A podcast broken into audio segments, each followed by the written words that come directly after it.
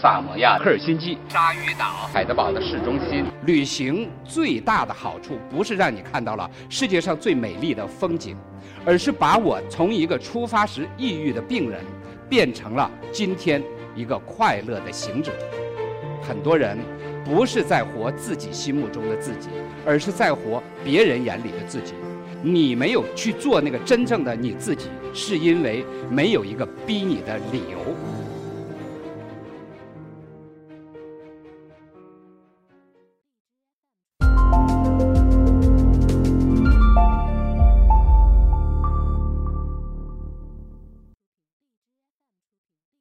大家好，我是行走四十国，是一课的讲者。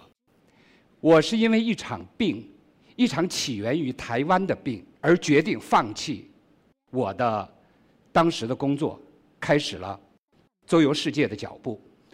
那是两千年的时候，到现在十六年的时间，我已经去了地球上一百零五个国家。在这个过程中，我看到了很多的风景，但是给我留下最深印象的，并不是美丽的风景，而是那一百零五个国家的。形形色色的人，现在你们看到的这张图片有一个惊恐的双眼。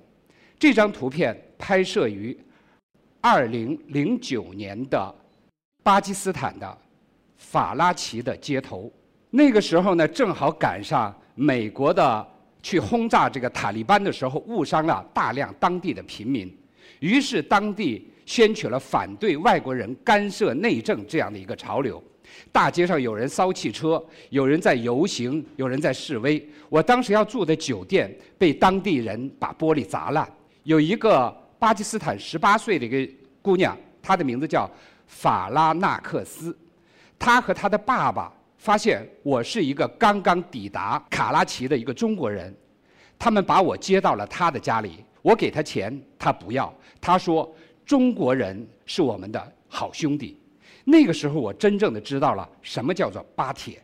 我跟法拉纳克斯还有他的爸爸希拉西一起来到街上，准备去买机票的时候，我的身后发生了枪响。在枪声中，我回头看到有一个人应声倒地。这个时候，惊恐的逃跑。在逃跑的过程中啊，因为大家都开始去打车，这个车是不够用的，我是争不到当地的这个出租车。这个时候。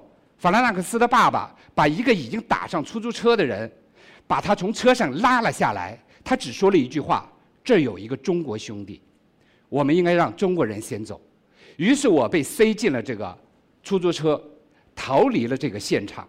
而我想起来，当时我在巴基斯坦的时候，那个时候动乱，那个时候当有人被枪杀以后，人们紧张的逃跑。可是几分钟以后，当地的人就又恢复了那种。正常的，好像什么都没有发生的那样开心快乐的生活。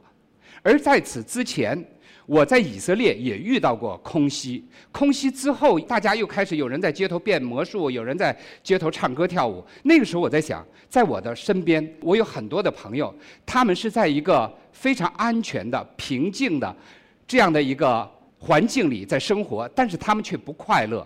而相比之下，我去过的这些危险的国度，他们。比我们还要快乐，所以那个时候我却发现，旅行，尤其是深入旅行，住到当地人的家里，你会了解当地人的日常的生活，你会跟他们一起喜怒哀乐。那个时候，你觉得收获是比你看风景更大的。于是呢，我就总结了一个道理：旅行最大的好处，不是让你看到了世界上最美丽的风景。而是把我当时从一个出发时抑郁的病人，变成了今天一个快乐的行者。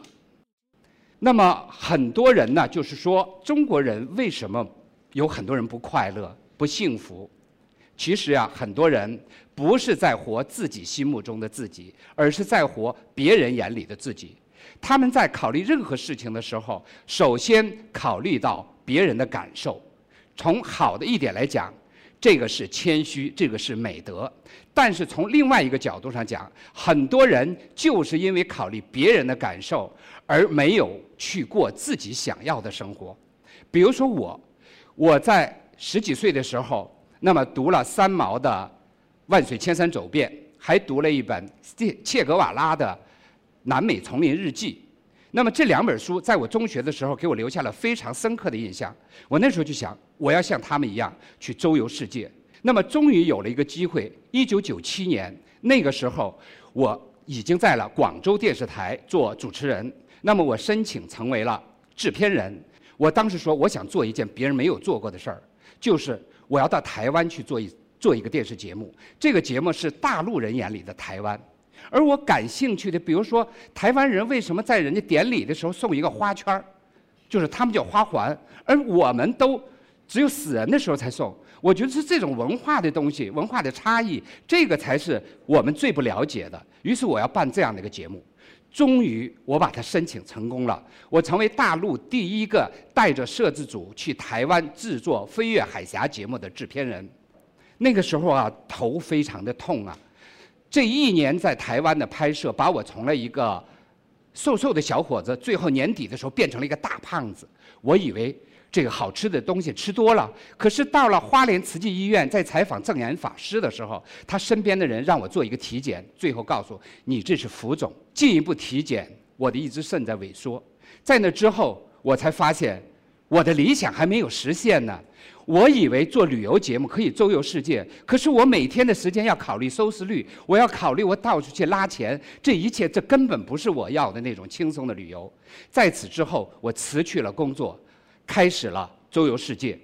两千年的时候，我以为我可能如果能活三年或者五年，我一定要看遍我想看的风景。我在离开这个世界的时候，那么我就没有什么遗憾了。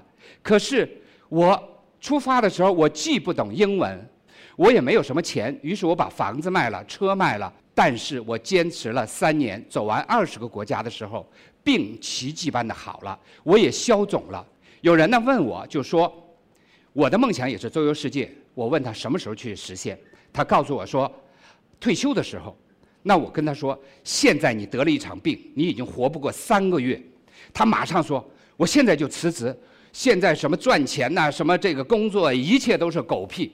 所以我告诉大家，你没有逼到我这一步去做那个真正的你自己，是因为没有一个逼你的理由。所以我特别感谢在台湾时候生的这一场病。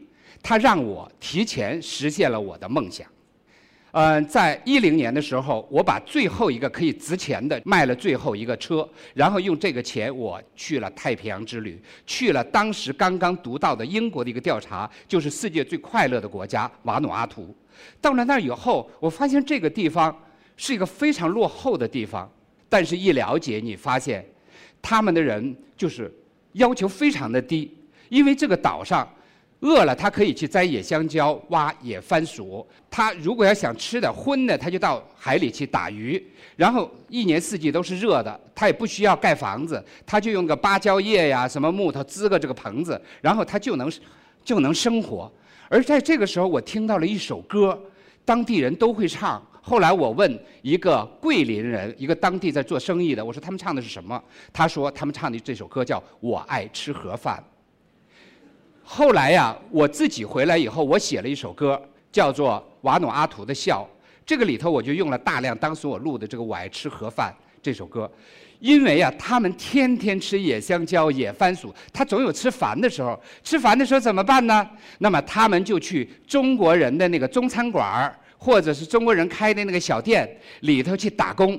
他们是一周发一次工资，那么发完工资以后，他们就不干了，就辞职了，然后就把这个钱用来吃盒饭。盒饭是他们最幸福的，就是中国人做的这个盒饭。这个时候我才真正的觉得，好多的幸福不是你想象的那样，它往往就是你没有那么强的那种那种高要求，没有那样的奢侈心。而在旅行中呢，有时候还要有一点阿 Q 精神。比如说，你们现在看的这个照片这个是在二零一二年的时候，在波兰的时候，我要去赶飞机飞拉脱维亚，我背了一个背包，手里一个提袋，这个提袋掉在了车这个站上，掉在站台上以后呢，我人就走了。等我回来的时候，这个包已经没了。这个包里有什么？有我十二年旅行的，当时是八十多个国家的所有的硬盘，里面有这个视频的，还有这个图片。还有呢，就是我的相机也在那里，还有我的电脑也在里，还有一叠机票。那么当时我非常的沮丧，那个时候我在想，丢东西我就是意味着我发财了。他拿了我这么多东西，他上天会十倍的还给我。于是呢，我就去机场了。到了机场以后，办登机牌的人说了一大堆，我听不懂这个英文。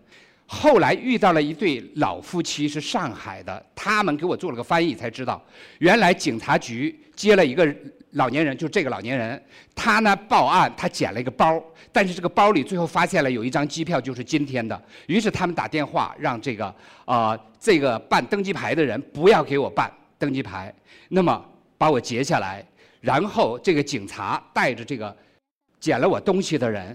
把他送到了机场，我当时非常非常的激动。那时候我就在想，啊，这个阿 Q 精神也挺好的。一路我没有为这个事儿特别特别的沮丧。你看，最后不是这些东西都捡到了吗？该属于你的快乐还是属于你自己的。那么最后呢，我就说一下，还是我刚才那句话，我不想做别人眼里的完人，我只想做内心快乐的自己。谢谢。